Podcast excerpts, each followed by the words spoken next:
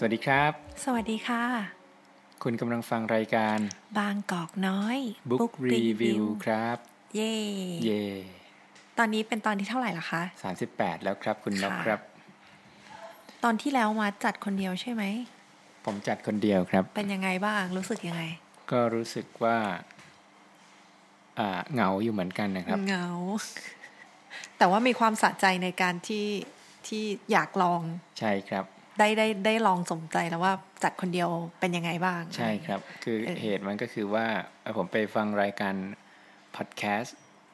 ที่สัมภาษณ์คนทำพอดแคสต์อื่น ๆนะครับแล้วเขาก็ก็เพิ่งไปเจอว่ามันมีคนจัดรายการคนเดียวเนี่ยเยอะเหมือนกันนะฮะ แล้วก็ก็เลยก็เลยอยากลองดูบ้าง ว่าถ้าเล่าคนเดียว พูดคนเดียวมันจะเป็นยังไงครับเออเออนะฮะแล้วนอกจากเหงามันเป็นยังไงอะก็ มันก็ต้องพูดคนเดียวอะครับ เออแล้วเนื้อหามันที่ได้มันออกมามันเหมือนกับตอนจัดสอไม่งคนไหมไม่เหมือนกัน คือพอจัดสองคนแล้วเนี่ย มันมีมันมีคนพักนะฮะมันได้ได้คือจัดคนเดียวเนี่ยมันต้องคิดตลอดเวลาเลยครับเออหัวจะมันก็พูดจะอะไรร้อนต่อใช่ไหมใช่ แล้วก็ไม่ค่อยอยากจะให้มันเป็นมันมีเด a แอร์อ่าก็ต้องพูดไปเรื่อยๆแล้วคิดไปเรื่อยๆ มันก็เลยทำงานมากเลยนะเออ แต่ว่าคนที่เขาจัดคนเดียวที่จัดได้เก่งเนี่ยเขาก็คงจะพูดไปได้เรื่อยๆครับ อ่าใช่เออค่ะ ครับ ช่วงนี้มัดอ่านหนังสือเยอะไหมไม่ค่อยเยอะเท่าไหร่นะฮะเพราะว่าอ่าด้านหนึ่งก็คือว่าไปเจอเกมหมักรุกนะครับ แล้วก็ลองเล่นดูอ่าแล้วก็เลิกติดอยู่เหมือนกันนะฮะมัดก็เล่นหมากรุกมาตั้งนานแล้วไม่ใช่หรอ ใช่ใช่แต่ว่าอันนี้มันเป็นแอปที่อยู่ในอืมมือถือนะ เสร็จแล้วเนี่ยในแอป มันก็เหมือนกับมีคนที่พร้อมที่จะเล่นกับเราตลอดเวลาครับอ่าดาหน้ากันมาเลยครับ มีคู่แข่งขันมีคนที่จะมาแข่งกับเราตลอด ใช่ คือท้าแข่งตลอดได้เลยใช่ไหมใช่ครับ ก็เป็นสระน้ำแห่งผู้เล่นหมักรุกสระนะฮะน้ำอืมฮะแล้วคือเขาเข้าไปแหวกว่ายท่ามเคาะกลางประตัตูวหมาเมื่อไหร่ต่าฮะงเคาะประตูเมื่อไหร่ก็จะมีคนมาเล่นกับเราทันทีอ๋อนะฮะคือปกติถ้าเราจะเล่นหมากรุกกับคนจริง ๆ เนี่ยๆค่ะเราก็ต้องรออารมณ์เขา อ่าให้เขาว่างค่ะบางทีก็ว่างตรงกันก็ได้เล่นอืมเล่นกันแค่กระดานเดียวก็รู้สึกเบื่อแล้วนะฮะอย่างมากก็สามกระดานค่ะแต่นี่เนี่ยมันมันคือเป็นหมื่นหมื่นๆคนที่อยู่ในสคือระดักเนี่ยรออยู่ดัใช่ไหมรอสกิดปุ๊บเขาก็จะเล่นเลยนะฮะอ๋อดังนั้นเนี่ยมันมีความต่อเนื่องอยู่เหมือนกันอ๋อนะค่ะแล้วก็นอกจากเล่นแต่ละกระดานแล้วเนี่ยมันจะมีพวก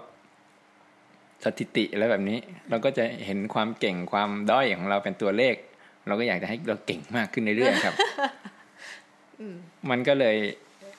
ใช้เวลาอยู่เหมือนกันนะฮะ คือเกมหนึ่งเนี่ยมันไม่เกินสิบนาทีหรอก มันมีเลเวลไหมคะ คือหมายถึงว่าเราชนะได้กี่แมตช์แล้วเราก็จะขึ้นเป็นเลเวลเท่าไหร่อะไรอย่างงี้ มันมันไม่มีเลเวลแบบนั้น แต่ว่าเป็นคะแนนเลย ว่าตอนนี้เรา มันก็มันก็จะเรียกว่าเลเวลก็ได้อ่าชนะมากี่นัดแล้วอะไรเงี้ยหรอ ใช่ใช่อืมนะครับอ่าแบบเนี้ยแล้วมันก็ขึ้นให้เห็นเลยไหมอะว่าคนที่มาแข่งกับเราเขาชนะมากี่แมตช์แล้วอย่างงี้ขึ้นให้เห็นเลย เราก็จะได้เล่นกับคนที่ที่ฝีมือสูสีกับเราอ๋อนะฮะตลอดเวลามันก็เลย ไอ้ตรงระบบตรงนี้แหละนะฮะ มันทำให้เออบางทีเราก็ชนะบางทีก็แพ้อ๋อ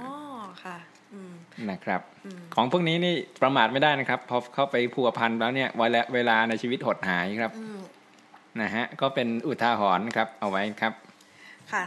แต่ถึงยังไงวันนี้มาร์ทก็ได้มีหนังสือเล่มหนึ่งที่จะเอามารีวิวในวันนี้นะใช่ครับนะฮะก็เป็นหนังสือที่ผมอ่านมาสักพักหนึ่งแล้ว แล้วก็เป็นหนังสือที่เอาไปทำเป็นภาพยนตร์ด้วยนะครับอ่าวันเรียกนี้ว่าหนังสือก็ดี หนังก็ดีครับ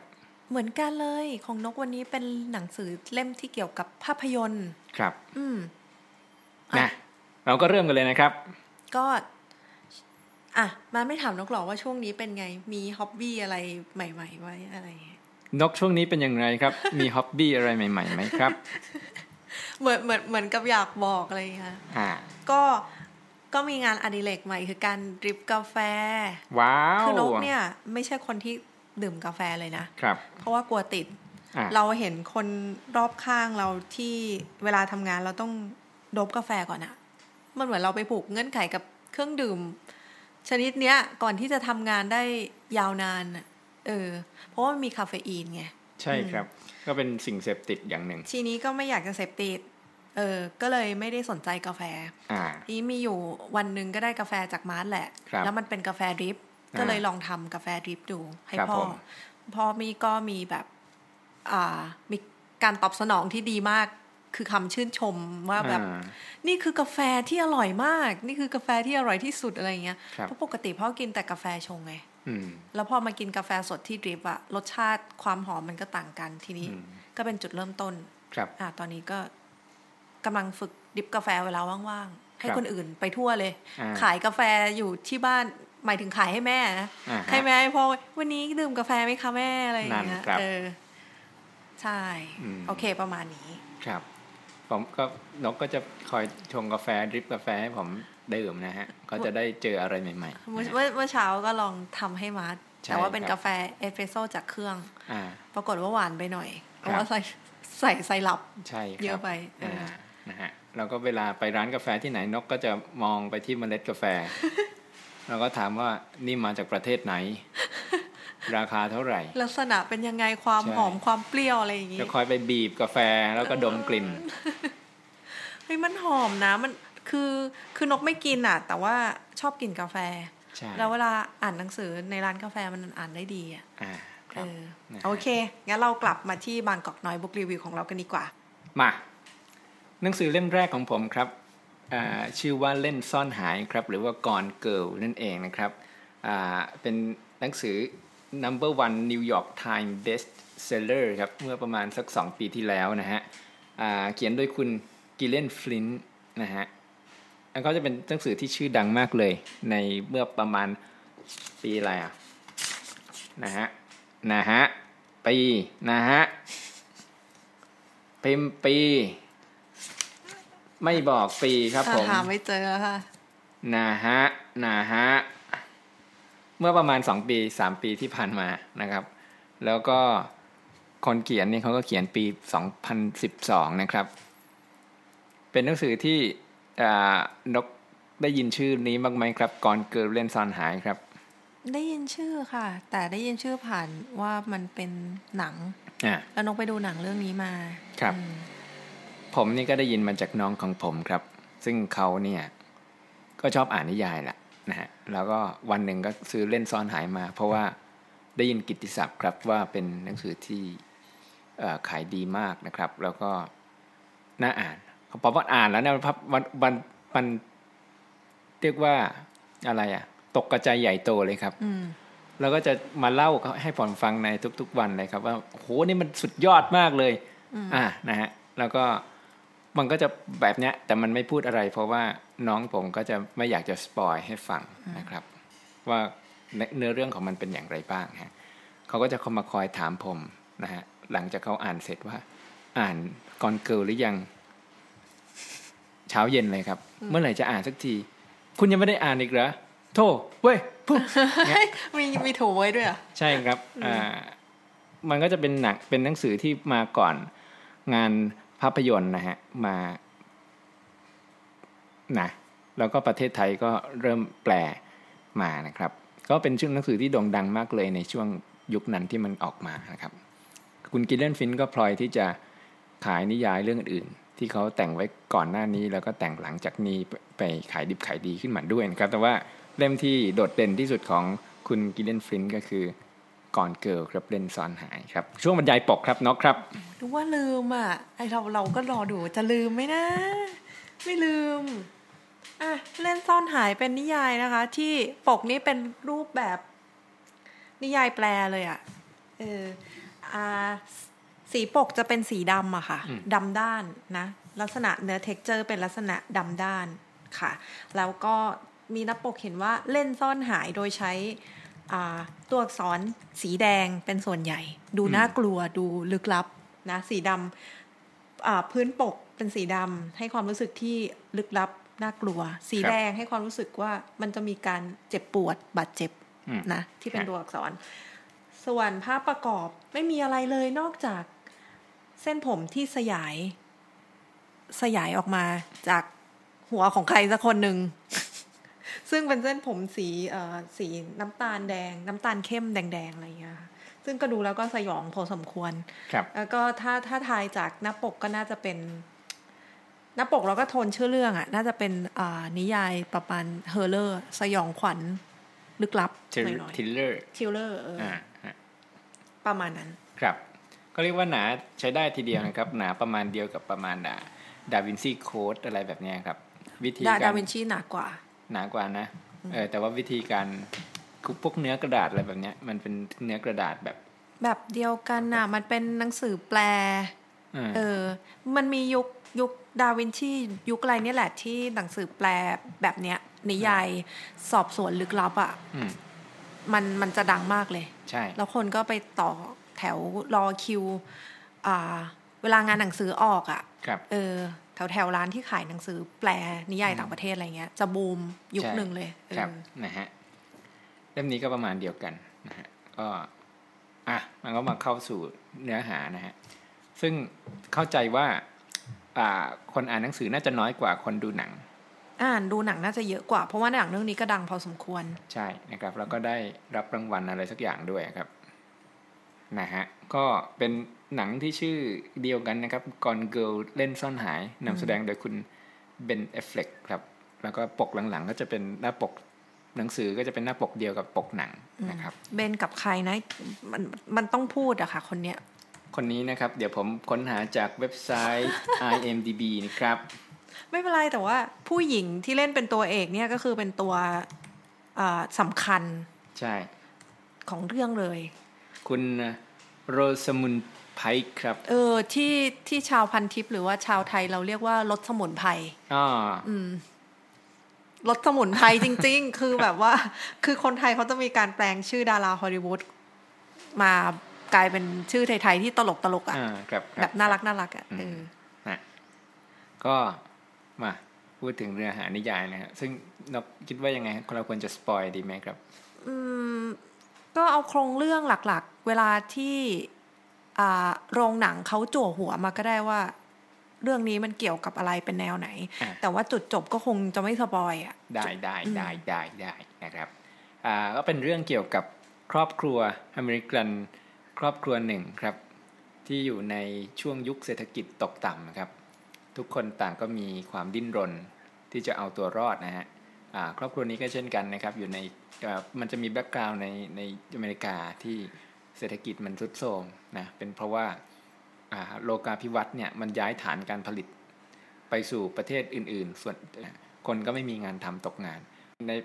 ตัวเอกก็จะเป็นนักเขียนด้วยนะครับอ่าเป็นนักหนังสือพิมพ์ ส่วนนางเอกก็เป็นนักเขียนนิตยสารนะครับ ก็ได้รับผลกระทบจากเศรษฐกิจตกต่ำอันนี้เหมือนกัน นิตยสารหดหายหนังสือพิมพ์โดนปิดหัวแบบนี้ครับ ก็เลยตกงานนะฮะแล้วก็เลยอ่า ต้องย้ายมา ในที่ชนบทแห่งหนึ่งนะครับ แล้วด้วยความที่ความขับขันอะไรแบบนี้ในในเชิงหางานทำไม่ได้ครับ มันก็นำมาซึ่งปัญหาครอบครัวนะจนกระทั่งจนถึงจุดหนึ่งเนี้ยมันก็เกิดเหตุการณ์ประหลาดขึ้นมาก็คือว่านางเอกนี่ก็หายตัวไปครับ หายตัวไปจากบ้านเฉยๆแล้วหลักฐานอะไรบางอย่างเนี่ยหลายอย่างด้วยกันเลยมันบ่งชี้ว่า พระเอกเนี่ยนะครับฆาตกรรมเมียตัวเอง แล้วก็พยายามที่จะซุกซ่อนศพนะครับ คนก็หายไปไปคนหนึ่งในบ้านหลังนี้นะฮะก็เดือดร้อนไปจนถึงคุณพ่อคุณแม่นะที่เป็นนักเขียนหนังสือเด็ก ก็ตามหาลูกนะครับ แล้วก็เป็นคดีความใหญ่โตขึ้นมานะฮะเพราะว่ามันมีความ เพราะว่าคนที่หายเนี่ยนางเอกที่หายไปเนี่ย เป็นตัวละครเอกอยู่ในวรรณกรรมเด็กที่มีคนอ่านมากมายเป็นล้านๆคนนะครับ มันก็เลยเป็นดราม่าชั้นดีที่จะทำให้นักข่าวต่างๆ มาเล่นข่าวของเธอนะฮะที่หายตัวไปนะครับ ก็เดือดร้อนถึงพระเอกที่ต้องพิสูจน์ตัวเองครับ ว่าตกลงเป็นผู้บริสุทธิ์จริง หรือว่าเป็นคนที่ฆ่าแล้วก็หมกศพนางเอกไปครับ เรื่องนี้ก็ เป็นด้านหนึ่งก็เป็นหนังสืบสวนนะครับ แล้วก็อีกด้านหนึ่งเนี่ยมันก็เป็นมันทำให้เห็นความสยองขวัญบางอย่างด้วยนะอของตัวละครตัวหนึ่งกลุ่มหนึ่งที่มันอยู่ในสภาพแวดล้อมสังคมที่มันกดดันมากเลย ตั้งแต่เด็กเป็นต้นมานะฮะจรวมถึง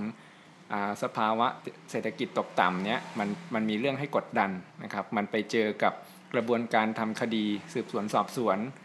และการใช้ทนายการใช้สื่อมวลชนนะฮะมามาอธิบายถึงว่าถ้ามีคนหายคนหนึ่งในสังคมอเมริกันเนี่ยมันจะเกิดเหตุการณ์อะไรขึ้นบ้าง ที่สยดสยองอยู่พอสมควรเลยทีเดียวนะครับอะอืมเป็นไง ก็คือเนื่องจากนกได้ดูหนังมาก่อนที่จะอ่านหนังสือ ดังนั้นนกก็จะมีความสงสัยว่าหนังสือหรือหนังทำได้ดีกว่า แล้วในแง่ของหนังสือเนี่ย คนแต่งเขาเป็นไงบ้าง แต่งออกมาได้เป็นไงบ้าง ในแง่ของหนังสือของหนังสือเนี่ย ดีมากเลยนะ มันดีมาก เรียกว่าโดดเด่นจากหนังจากหนังสือจากนิยายสืบสวนสอบสวนเรื่องอื่นๆนะครับ เพราะว่ามันเป็นมันใช้ลีลาในทางภาษา แล้วก็การเล่าเรื่องด้วยบันทึก แล้วก็ใช้เขาใช้วัตถุดิบ เขาใช้รูปแบบการนำเสนอเนี่ยเป็นส่วนหนึ่งของอของการทำคดีด้วยอะแล้วก็คนอ่านก็จะอินไปกับเนื้อเรื่องซึ่งมีสองฝากคือฝากพระเอกนะครับ คุณคุณนิกดันนะฮะเป็นพระเอก เราก็จะได้เห็นภาพฝั่งหนึ่งจากคุณนิกดันนะฮะแล้วก็ฝากอีกฝั่งหนึ่งก็คือฝั่งคุณนางเอกนะครับ คุณเอมี่ดันนะฮะ นิกกับเอมี่เนี่ยผู้เขียนก็เล่าสลับกันไป มันก็ทำให้เห็นมุมทั้งสองมุมว่าพระเอกต้องเจออะไรบ้างทำไมถึงเจอแบบนี้นางเอกเจออะไรบ้างก่อนหน้าที่จะหายตัวไปแบบนี้ผ่านการเขียนบันทึกนะครับ ซึ่งคนเขียนเนี่ยเขาก็เนียนมากเลยอะ่ะเวลาเขียนบันทึกของผู้หญิงเนี่ยเราก็จะรู้สึกว่าโอ้เราได้อ่านชีวิตของผู้หญิงคนหนึ่งที่ ประสบความรัก แล้วก็การชีวิตคู่ค่อยๆ อับเฉาเหี่ยวเฉาลงจนจนจนมันอะไรอะ จนมันเข้าใจได้ว่าทำไมถึงถึงหายตัวไปอะไรแบบนี้ครับนะประมาณนี้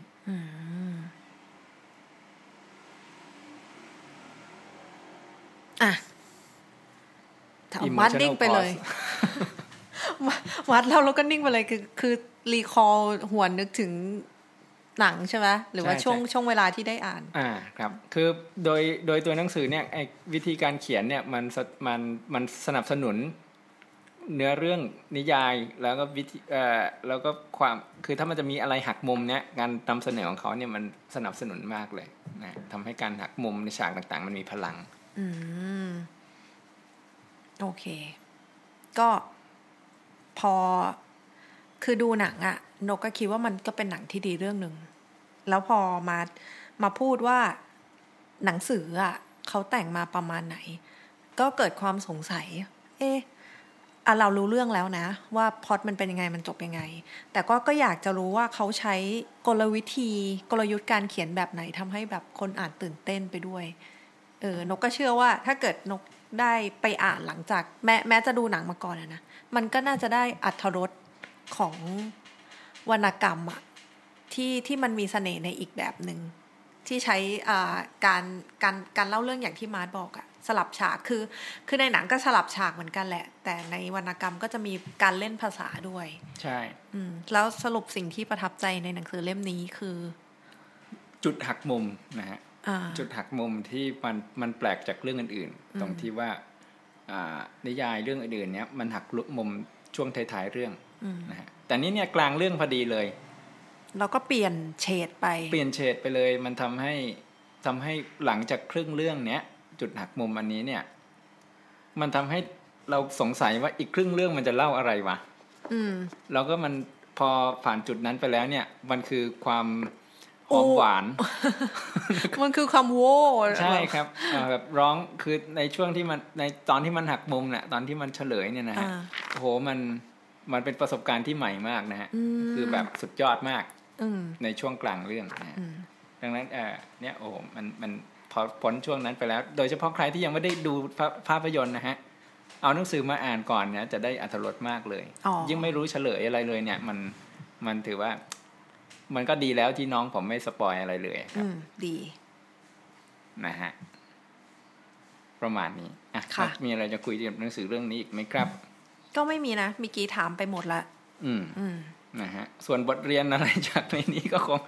มีไม่มากนักนะฮะ มันเป็นเชิงประสบมันเป็นการณ์ความอะบันเทิงอืมนะฮะ เป็นของเป็นอารมณ์ความรู้สึกที่แปลกใหม่ ในขณะเดียวกันมันก็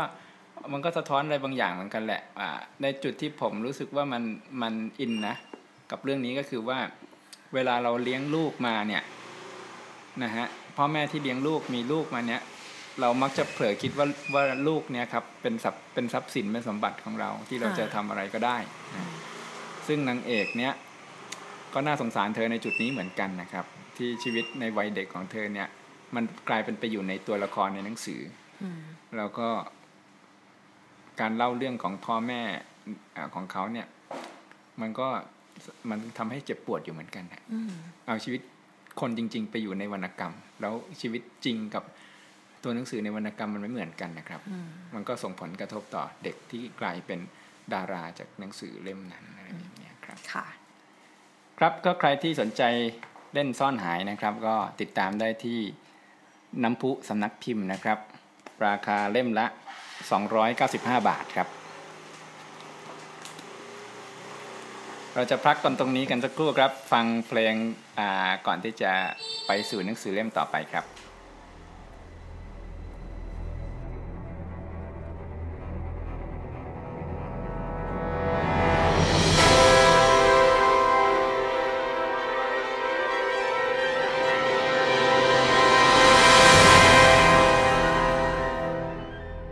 เอาละครับ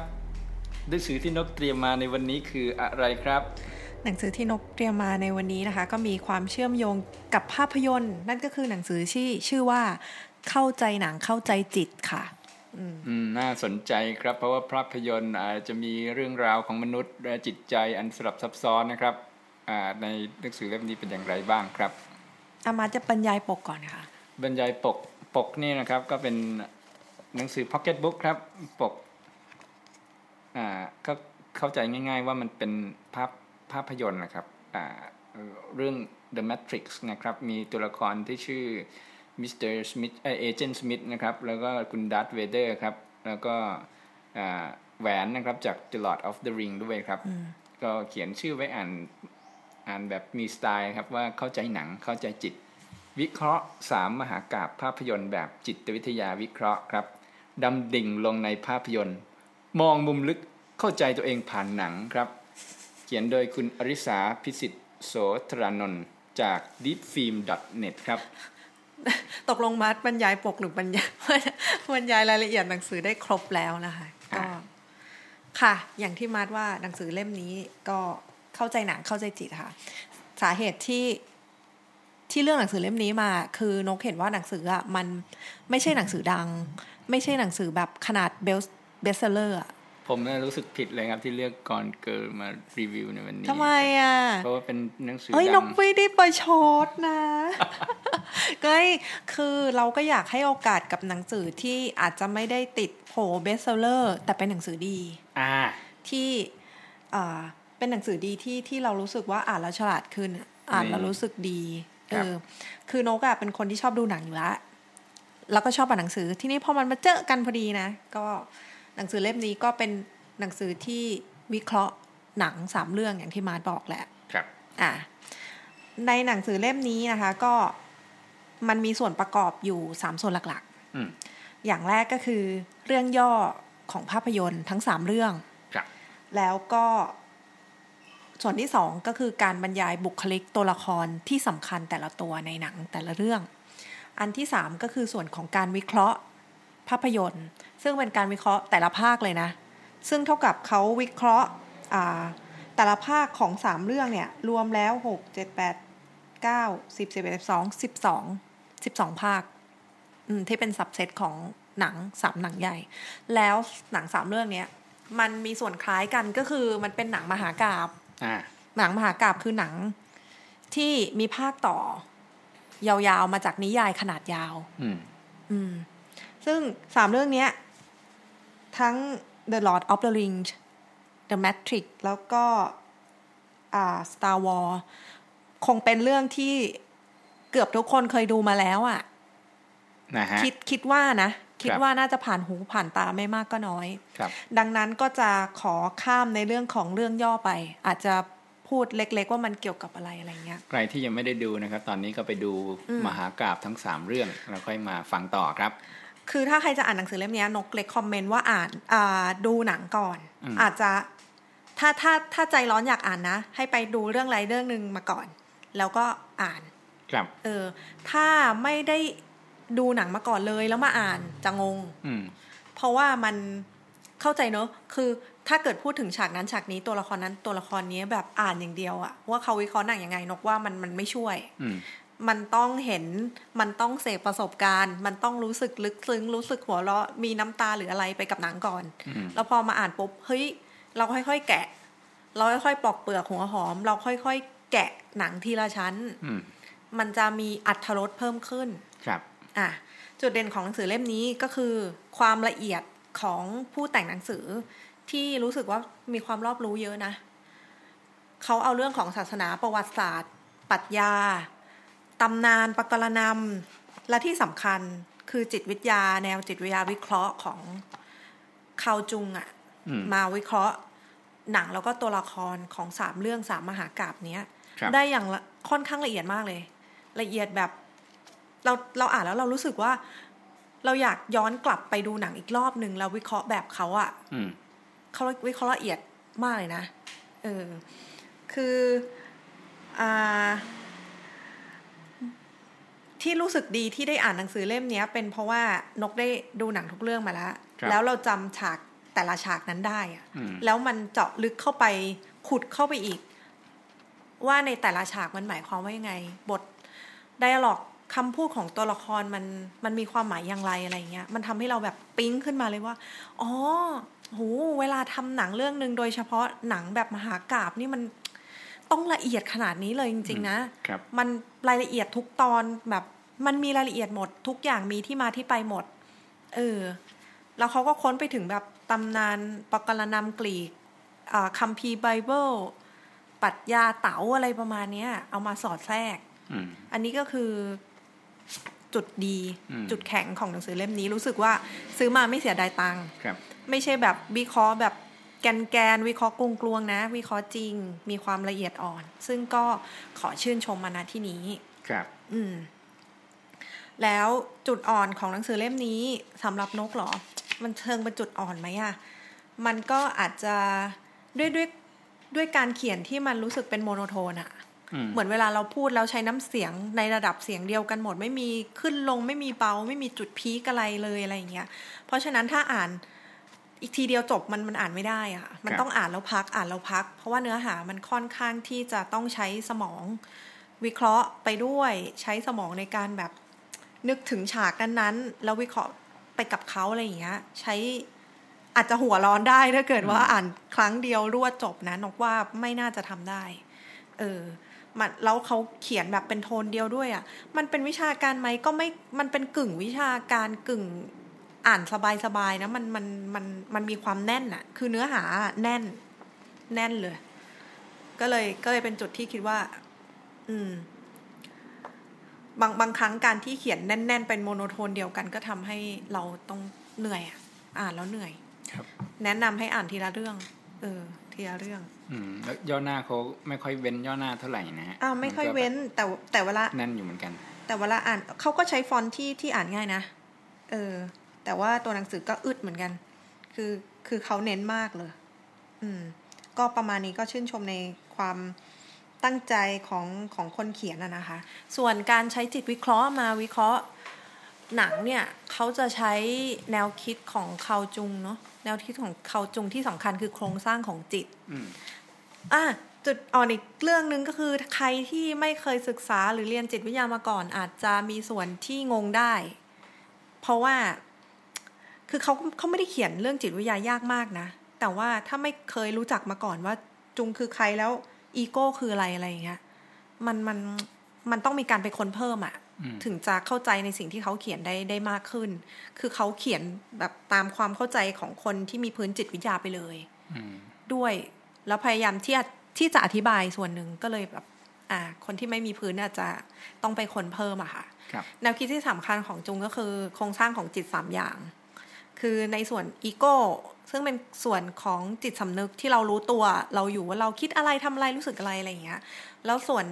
อีกส่วนหนึ่งก็คือเป็นส่วนของ unconscious คือส่วนที่ลึกเข้าไปในจิตใต้สำนึกอืมจิตไร้สำนึกอะไรอย่างเงี้ย ก็คือส่วนที่เราเก็บกดไว้ไม่รู้ตัว นี่คืออ่า personal unconscious อีกส่วนหนึ่งก็คืออ่า collective unconscious collective ก็คือแบบเป็นส่วนที่จุงเชื่อว่า คือมนุษย์คนเราอะเวลาเราจะมีพฤติกรรมแบบไหนคิดยังไงอะมันไม่ได้อยู่แค่พ่อแม่เรา แต่มันอยู่ไปถึงบรรพบุรุษ อยู่ไปถึงแบบยุคโบราณอะไร ซึ่งเป็นส่วนที่เผ่าพันธุ์มนุษย์อะเชื้อชาติเผ่าพันธุ์อะสั่งสมมาทำให้เราคิดแบบนี้ทำแบบนี้อะไรเงี้ยเขาก็เลยเอามาวิเคราะห์ในตัวละครในในหนังสามเรื่อง แล้วก็มีส่วนของเพอร์โซนาแล้วก็ส่วนที่พูดถึงเยอะๆ จะเป็น แอนิมาแอนิมัสซึ่งเป็นส่วนความเป็นหญิงความเป็นชาย หยินหยางอะไรประมาณเนี้ยทำให้รู้สึกเฮ้ยหนังมันมันเป็นศิลปะที่ละเอียดเหมือนกันอืมเพราะฉะนั้นก็เล็กคอมเมนต์นะ แนะนำถ้าใครที่อยากจะดูหนัง อย่างละเอียดละออปราณีตมากขึ้นเออหรือถ้าใครดูเดอะแมทริกแล้วรู้สึกว่ายังงงฉากนั้นอยู่ฉากนี้อยู่อะไรอย่างเงี้ย หนังสือเล่มนี้น่าจะช่วยได้ อืม เออ ก็แนะนำไว้ตรงนี้ แต่ว่ารายละเอียดแต่ละเรื่องเป็นยังไงก็ก็ขอยกไว้ก่อนเนอะไม่ไม่ไม่ไม่ลงไปในรายละเอียด เพราะว่ามันแต่ละเรื่องเป็นมหากาบอะแล้วแล้วมันเนื้อหาค่อนข้างแน่นอืมแต่ว่าจะบอกคร่าวๆว่าไอเรื่องการวิเคราะห์ที่อ่านแล้วรู้สึกสนุกมากที่สุดคือ The Matrix อืมสนุกอ่านแล้วสนุกส่วน Star Wars อ่านแล้วรู้สึกแบบอิน เพราะว่านกชอบ Star Wars เป็นหนังอันดับหนึ่งในใจอะไรเงี้ยส่วน The Lord of the Ring คืออ่านแล้วทึ่งทึ่งว่าแบบ เมื่อก่อนเราดู The Lord of the Ring แล้วเรารู้สึกว่ามันเป็นหนัง ก็เป็นหนังสงครามอะที่ที่มันมีหลายเผ่าพันธุ์มีมนุษย์มีเอล์มีปีศาจมีออกมีอะไรพวกเนี้ย มีคนแคระมีฮอบบิทใช่ไหมแล้วก็เป็นพันธมิตรแห่งแหวนเอาแหวนแห่งอำนาจเนี่ยไปทำลายที่ภูเขาไฟตรงมอดออะไรอย่างเงี้ย เราก็เหมือนกับช่วยลุ้นเป็นแฟนตาซีประจนภัยธรรมดา แต่ว่าพอมาอ่านปุ๊บเฮ้ยมันลึกซึ้งอะ่ะ คือในแต่ละตัวละครมันเป็นตัวแทนของลักษณะความดีความชั่วในแต่ละแบบ แล้วมันมันมีความกลับกลับกลับไปกลับมา เช่น เอลเนี่ยมันเป็นเหมือนเทพใช่ไหม คือเขาสร้างให้มีความสมบูรณ์แบบเพอร์เฟกแต่ว่าก็ก็ในความเป็นเอลอะถ้าเกิดอยู่ใกล้แหวนอะบางทีพลิกกลับมาเป็นปีศาจก็ได้